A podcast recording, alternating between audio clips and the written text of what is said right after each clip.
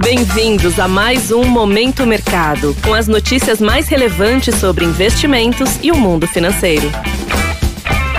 Muito bom dia para você ligado no Momento Mercado. Eu sou o Wendel Souza e bora para mais um episódio desse podcast que te informa e te atualiza sobre o mercado financeiro. Hoje vou falar sobre o fechamento do dia 23 de agosto, sexta-feira.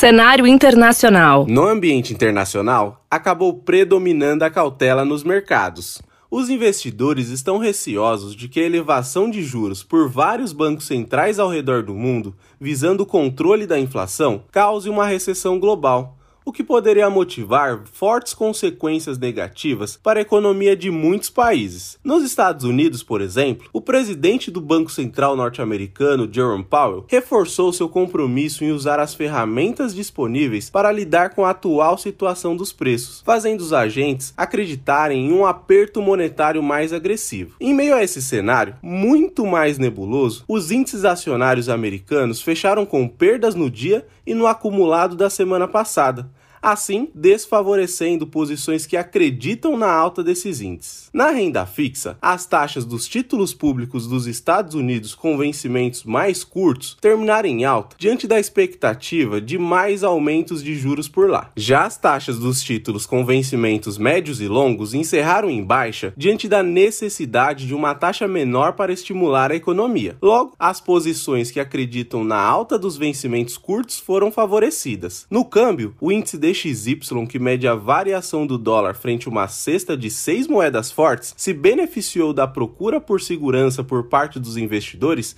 e terminou com valorização. Por fim, nas commodities, diante da força da moeda americana, o petróleo encerrou o dia com forte recuo. Cenário nacional. Por aqui, o dólar subiu frente ao real diante do fortalecimento global da moeda norte-americana em meio à aversão ao risco que tomou conta dos mercados. Nesse contexto, as alocações acreditando no avanço do dólar foram favorecidas. No mercado de juros futuros, as taxas terminaram em alta, ancoradas no temor externo, com uma inflação ainda elevada, com juros subindo em países desenvolvidos e risco de recessão. Desta maneira, as apostas na elevação dos juros futuros apresentaram resultados positivos. Em relação à bolsa, o Ibovespa acompanhou seus pares americanos e encerrou no vermelho, impactado pela cautela em torno da economia global e forte queda do petróleo. No lado negativo, as principais baixas ficaram com Embraer, Petrobras e Azul. Já no lado positivo, destaque para Equatorial, Pets e Fleury.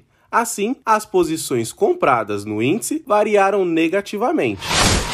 Pontos de atenção. Na agenda do dia, destaque para discursos de autoridades do Banco Central norte-americano. No Brasil, teremos a divulgação do Boletim Focus, relatório com a mediana das principais projeções do mercado financeiro. Sobre os mercados, agora pela manhã, as bolsas asiáticas fecharam em baixa à medida que esforços dos bancos centrais para conter a inflação continuam gerando aversão ao risco. Na Europa, os índices estão na maioria em queda, com os investidores atentos à libra que atingiu mínimas históricas durante a madrugada. Por fim, os futuros em Nova York estão caindo, seguindo o tom negativo da semana anterior. Desta forma, termina o momento mercado de hoje. Agradeço a sua audiência, um excelente dia e ótima semana. Valeu! Você ouviu Momento Mercado com o Bradesco. Sua atualização diária sobre cenário e investimentos.